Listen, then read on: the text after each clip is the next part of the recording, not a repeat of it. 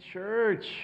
How are you two doing today? It's so good to see you. I actually can see you. That's really great, and uh, we're glad you're we're glad you're here. I was just uh, talking to our friends watching on, on YouTube before church. I was during this. I was like, "Hey, everybody, how you doing?" So hi to those who are watching, and uh, it's a kind of a weird. Uh, it's weird to live in 2021 where we have folks uh, all over watching, and thank you all for being here as well.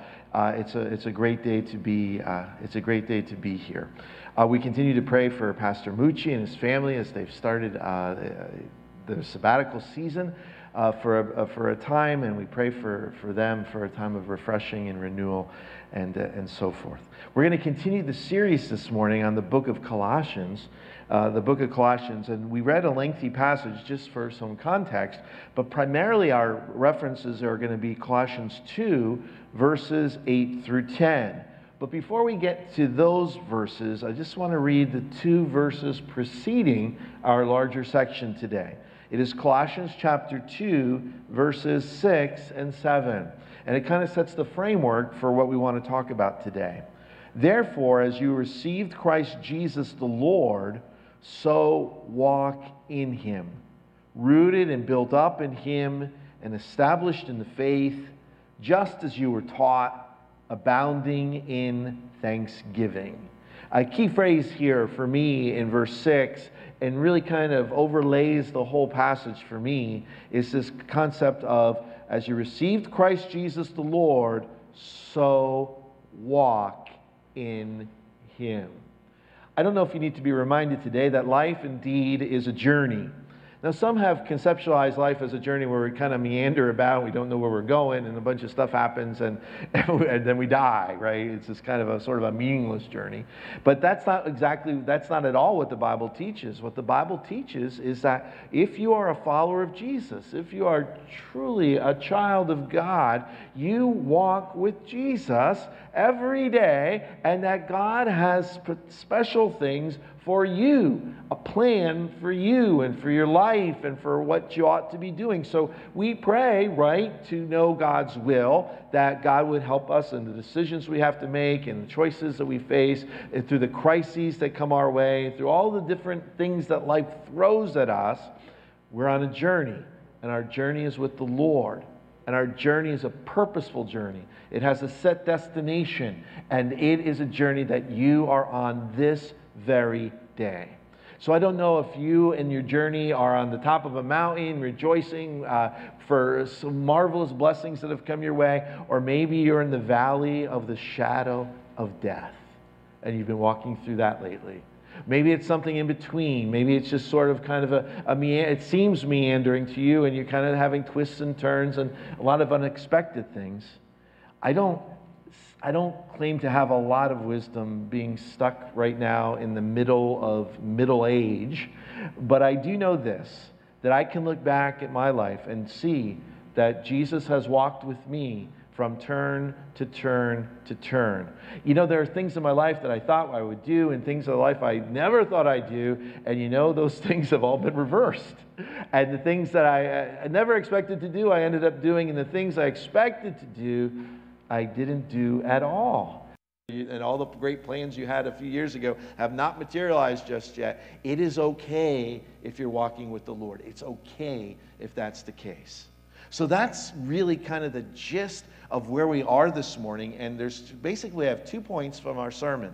The first point is a point of warning, and the second point is a point of encouragement.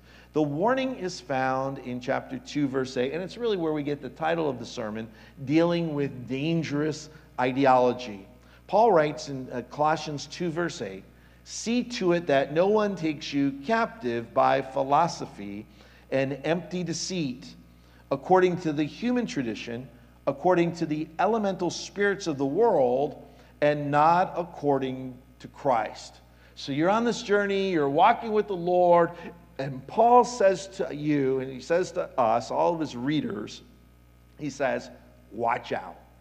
Watch out because there are pitfalls on this journey that we're on that have been laid by uh, this thing he calls philosophy and empty deceit, human tradition, the elemental spirits of the world.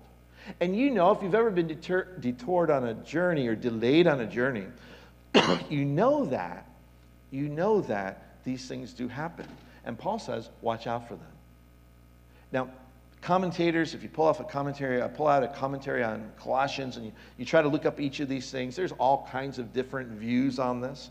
I shared in the morning, uh, earlier service about a, an experience I had oh, like 23 years ago now. It was, uh, my wife and I were married in June of 98, and we are you know, how that goes. You're, you know, on, on your honeymoon for a while, right? And so we traveled uh, quite a little bit. And uh, in November of 98, just a few months after we were married, I did, a, you know, really one of those really romantic things guys do. I took my wife to a theology conference. Thank you for laughing because that was intended to be funny. Now, uh, she, and, and, you know, you know, you know her, and she's just a free spirit, and she'll go anywhere. And so she, uh, and she wanted to be with me. So we went to the theology conference, and it was really, this was not, uh, this was, this was a, a very conservative conference. This is the jacket and tie crowd. It is, you know, everybody's hair was just combed so neatly. And, uh, you know, these are scholars of, of, theological seminaries across the country. And they all have a, a, very strong faith commitment to the Lord. So there wasn't a lot, a lot of craziness in the room. And we were at, the, at this big ballroom in one of the Orlando hotels and the guy got up to give the uh, presidential address uh, for the organization, and he used Colossians 2:8 as his verse. And he said, See to it that no one takes you captive by philosophy. And he spent the next hour talking to believers, pretty much condemning every philosophy known to mankind. And then to, to boot, because I looked up the I looked up the transcript of his address the other day just to refresh my memory. He condemned 13 different philosophies, right? And then he started condemning people in the room. He said, You know, you have wandered off over here, and you have wandered off over here, and you have wandered off over. He spent all of this time. And I remember this is the after dinner presidential address and he used it to harangue everybody in the room. And I remember feeling uh, the start of indigestion because this was uh, not a really good use of time to go through every philosophy that ever was and to condemn it and so forth, because these are a group of people who, who knew what was right and what was wrong. So we could spend the rest of our time and we could uh, be haranguing philosophies and doing all kinds of stuff like that. And maybe there'd be a bit of fun in it and, and so forth. However, however, that is not what Paul is about in this text. He gives us a warning. He gives us a warning. And I, I think the critical part of verse 8 is the very last phrase not according to Christ. So if you have a question about if something is right or wrong, if you have a question about a philosophy or a way of living that you are thinking about and processing, you know, some kind of choice that you're making in life, it's really good as you walk with God, it is really good to hold it up to the light of the gospel and say, is this according to Christ? And if it's not according to Christ, then what you need to do is give it up and turn in a different direction and ask God's Holy Spirit to lead you in the way that you should go. So there, I mean, I, I would divide this verse into like two parts. One part would be this that there are humanistic philosophies that we need to avoid where humanistic philosophies that want to convince us that there is no God, we answer to no one in this world except ourselves, and that and, and they try to get us distracted by life by looking at ourselves a lot. And there's certainly in our consumeristic, materialistic, selfish sort of age that we've been living in lately, it's those, those are really threats that we, we may be facing. Absolutely. But I find it super interesting that Paul knows all of the, all of the, the pagan and secular philosophies of his day. He doesn't start haranguing them and listing them, right? He, he just says they're not according to the gospel. Now, I want you to think about a second kind of philosophy or a second kind of way of things that we need to warn ourselves about. And that is this concept of religious tradition. Notice in verse 8, according to the human tradition according to the elemental spirits of the wor- world. And that's not a phrase we use very much, elemental spirits of the world. If you go down to verse 20, it says, If with Christ you died to the elemental spirits of the world. So he uses it twice in one chapter. He says, Why? As if you were still alive in the world do you submit to such regulations? Do not handle, do not taste, do not touch, etc. And so it's this idea that not only is Paul saying secular, godless philosophies are not the way to go, he's also saying that religious philosophies that do not really center on the gospel are not the way to go. And we just want to spend just a moment this morning thinking about the Bible and, and this teaching of the scripture when it comes to religion some people are under the misguided impression that the Bible is an invitation to be religious. You know, everyone ought to be religious and do religious things. If you read the Bible closely, especially the prophetic books, you will see that the, what the prophets do is that they take Israel's religion, which was given by God Himself from, to Moses on Mount Sinai, and, he's, and He says, You guys, what you're doing, you're practicing a religion, but your heart is far from me. Over and over and over again. The prophets could have condemned all the false philosophies they knew about, but they didn't have the time to do that. And they had not had the energy to do that. What they wanted to do is say to the people who were congregants in the religion of Israel, he wanted to say, listen, guys, what God gave to Moses was good, but you have taken it and you've twisted it all out of proportion.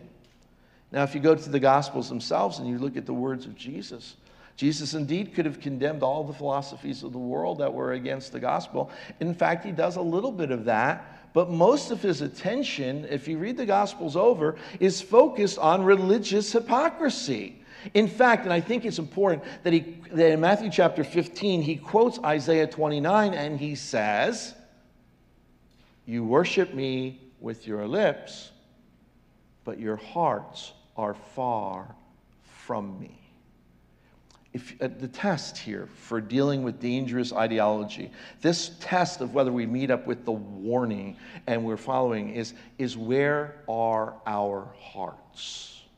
if our hearts are still in tune and in line with the gospel, if our journey is progressing forward, then things are okay. Things are good. We keep our guards up, but we know for sure that we're headed in the right direction. If you happen to look at your heart and say, man, I've been to church like, like 20 times this year already. You know, I've said, I say prayers every day. You know, I do all this religious activity, all of which is good, mind you. But you find, even in the middle of religious activity, that your heart is not really close to God. The words of the prophets, the words of Jesus, the words of the apostles all come down heavy on us and say, Tend to your heart. That's what we got to do. That's what we got to do. Some of us respond by just doing more religious stuff. That's not the answer. The answer is to look to God and say, Lord, I used to feel close to you. I don't feel as close to you anymore. I used to feel like I walked with you, but now I don't feel like I walk with you as much anymore. I used to find direction in you, but I don't find that anymore. And so, what we need to do is align our purposes with the gospel of Christ. And as we do that, we can continue on our journey. And that's good. I just want to have one uh, last thing to say about this particular verse. It's the idea, the concept of uh, a warning about warnings. I am seeing a lot of this these days, especially on social media and, uh, and kind, of, uh, kind of broad Christendom. There's a lot of scared Christians these days. I'm scared of this and I'm scared of that and I'm scared of this thing, and I'm scared of that thing. And they are so paralyzed by their fear that their walk with Jesus is almost stopped. Some people feel as though they have, you know, the spiritual gift of criticism and that they feel like you know they feel free to criticize everybody all the time no it's it's okay it's okay to to to have a bit of a you know a discernment in your life of course but if all you do is spend time criticizing others What positive things are you doing for the kingdom? What steps are you taking ahead for the gospel? Keep moving forward. You know, my, my kids are here at this service. I think it's really kind of dark in the back. They tell me they're here. And I, you know, I, I am not James Dobson, okay? I'm not, you know, I'm not James Dobson Jr. I'm not this expert on the family. And my poor kids, they've had to experience my lack of expertise over the years. But I do kind of know this. I know that if all I do is tell my kids, especially when they were, you know, younger and growing up, don't do this, don't do this, don't do this, don't do this, don't do this, that gets really tiresome. Uh, either that's going to produce kids who end up doing everything I said not to do in a rebellion, or it's going to produce kids that are so scared that they never want to do anything. What you need to do, what you need to do as a parent, and now I'm talking to younger Neil from a few years ago, I would, I would say, make sure that you, always, that you have positives in life. Make sure you have goals that you can set and dreams that you can dream of. Life is not all negative. Uh, when, uh, my warning about warnings is this do not be paralyzed by fear. Do not be paralyzed. God has called us on this wild journey. We don't know all its twists and turns. We don't know what's going to happen, even at the end of the day, let alone tomorrow or next week. But uh, warn, yes. Fear, no. We can do this. Now, that's why I want to spend some time today on verses 9 and 10 because those are really a positive encouragement to Christ centered living. I'm so thankful for the songs that we sung today about Jesus and who he is and how much he loves us and that how beautiful and how powerful his name is. Because at the end of the day, we are not the children of a warning, we're the children of God. At the end of the day, we are followers of Jesus Christ. And, the, and, and what we have found today in the world that we live in, and especially in the practice of religion, is that some people do some things in the name of Jesus that are just wrong. Some people hold all kinds of strange philosophies and they baptize them in the name of Jesus and they think that they can get away with it. And they, that is just wrong we always need to go back to the Word and to examine the Word. And so that's why we want to make sure that we get verse 9 and 10 in today. And, and here it is uh, Encouragement number one we are encouraged to Christ centered living based on the incarnation of Christ. For in Him the whole fullness of deity dwells bodily. Pastor Mucci has been mentioning uh, Gnosticism throughout his series on Colossians. And the idea of Gnosticism is that Gnosticism divides the world into spiritual and physical. Everything physical is bad, everything spiritual is good. And Gnosticism offers this kind of special knowledge that if you have this special knowledge, you can go to this really good place. And for those uh, just kind of left here in the kind of the physical realm, you know, so much the worse. If you view life that way, there's a spiritual and there's a physical, and those two shall never meet. What does it tell us?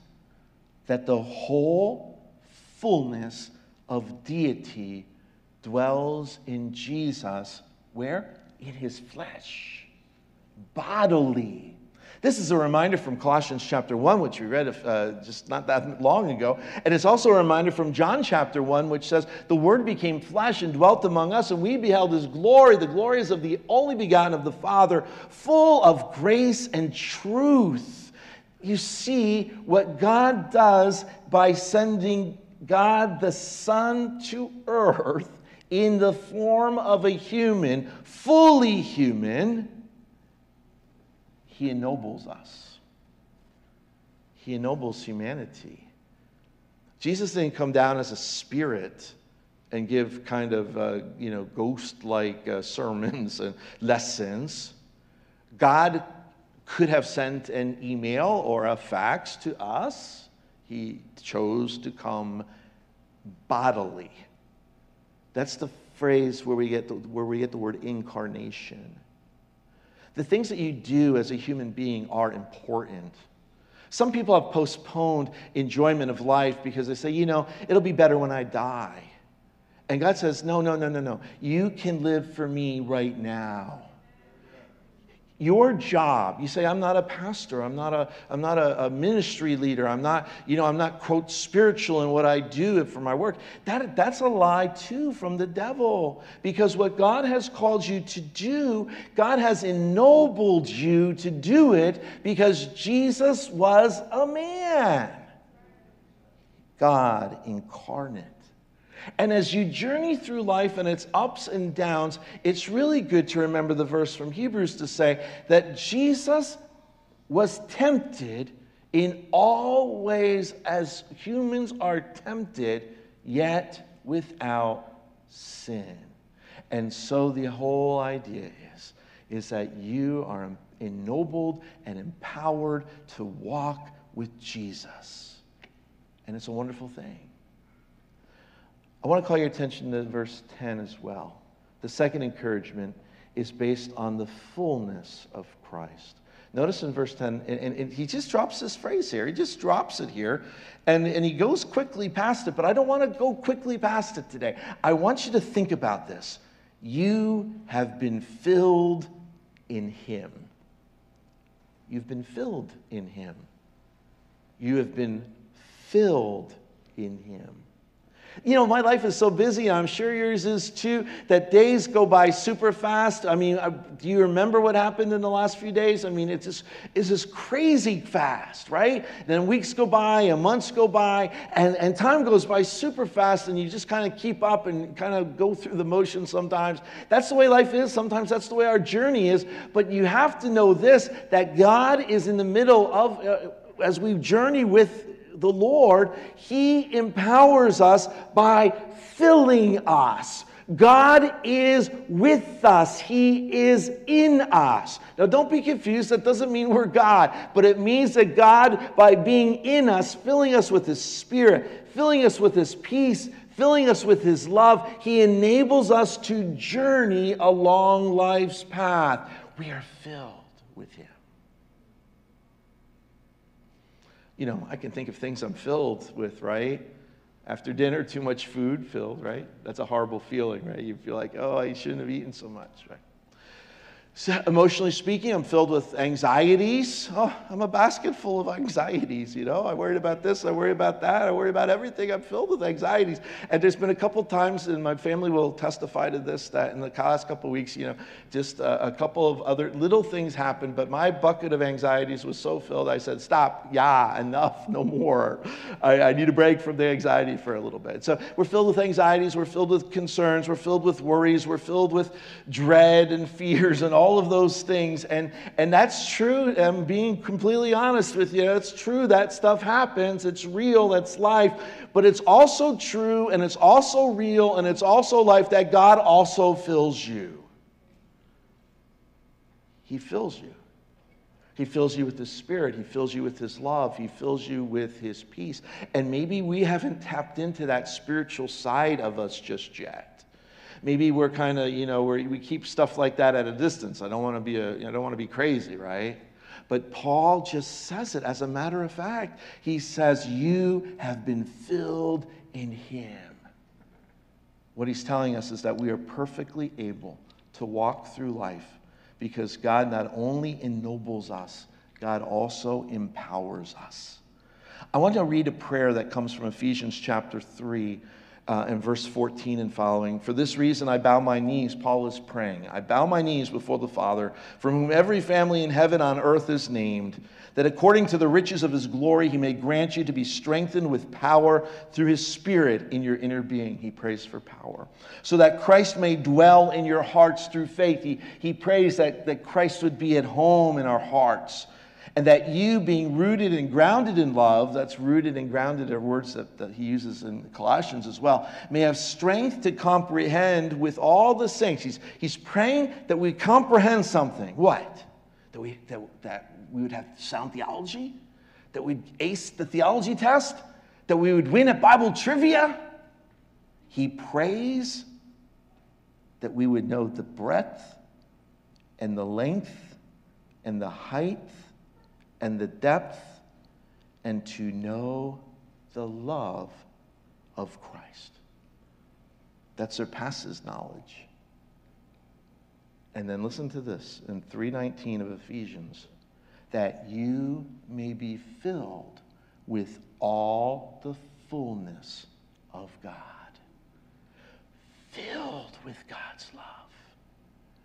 Filled beyond our understanding filled with his peace that passes understanding, filled with his spirit who guides us and leads us, convicts us of sin, reminds us we're forgiven. This is the God who is walking with us. I want us to be encouraged today, encouraged that your journey seems hard and the walk seems difficult, but Jesus is with us and he is in us.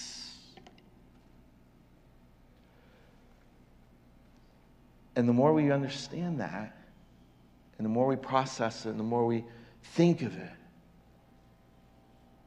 it's not our own life anymore, is it? It's the life that God is leading through us. And that's okay because God is a loving God who wants the best for us. It's the fullest of lives. Following Christ is not, is not emptying and giving up all a bunch of good stuff. Following Christ is embracing every good thing. Following Christ, walking with Christ, being filled with Him. If you circle things in your Bible or highlight things, circle that. You have been filled. And uh, ask God what that means for you, how that shows in your life. Open your heart to embrace it, because indeed that's what we need our, today in this crazy, confusing world. Christians filled with the Spirit of Christ. And then, one last thing as we close. The last phrase is this Who is the head of all rule and authority? You've been filled in, with Him, or been filled in Him, who is the head of all rule and authority. So, Jesus is not a competing philosophy. Jesus is the King of Kings and Lord of Lords. Jesus isn't simply one option among many in life's decisions that we make. Jesus is the King of kings and Lord of lords. He is the authority. He has all rule. He has all power. And what does that mean? That means that yes, life is hard, and life has anxieties, and life has ups and downs, and, and all kinds of surprises for us. But in the middle of it all, we know this Jesus Christ is in control. Our walk sometimes may terrify us. I don't want to walk through the valley of the shadow of death. I don't want to walk through the place of suffering. I don't want to walk through a place where I where I'm, you know, not super comfortable with where I am. I want I'm, I'm going to choose personally to avoid all of those things. But the fact of the matter is is that God thrusts us into it, doesn't he? He leads us into those places.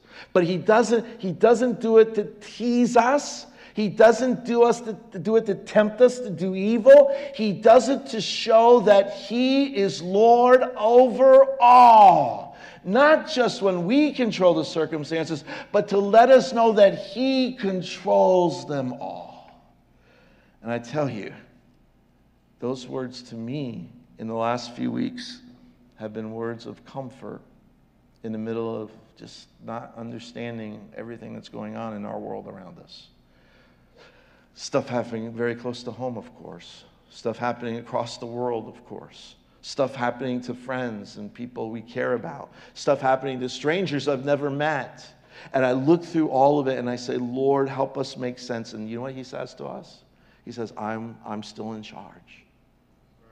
Walk with me, and it's going to be okay. That is our invitation to faith today. Put your faith in this one who will never leave you nor forsake you.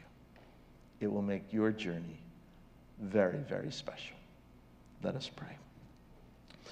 Loving God, we look to you in our confusions and anxieties and dread and all the stuff that happens in life. We look to you. And we ask that we would hear the apostles' words, the reminder that you are with us, the reminder that you walk with us, the reminder that you are uh, filling us. My prayer today is that for those who are enticed by the philosophies of this world and are tempted to walk away from you, my prayer is that you would fill them with a vision of who you truly are. For those who have substituted a relationship with you for some, for some form of religion, I pray that you would call us all to revival. For those are hurting today, I pray that they would find in your word heavenly comfort. I pray that you'd bind up the wounds of those who are hurting. For those who are in a place of pain, that you would heal the broken hearts. I pray that you indeed would give them peace that passes understanding. Today we want we renew our commitment to walk with you and to know that you are with us. Lead us, we pray. In the name of our dear Savior Jesus. Amen. God bless you.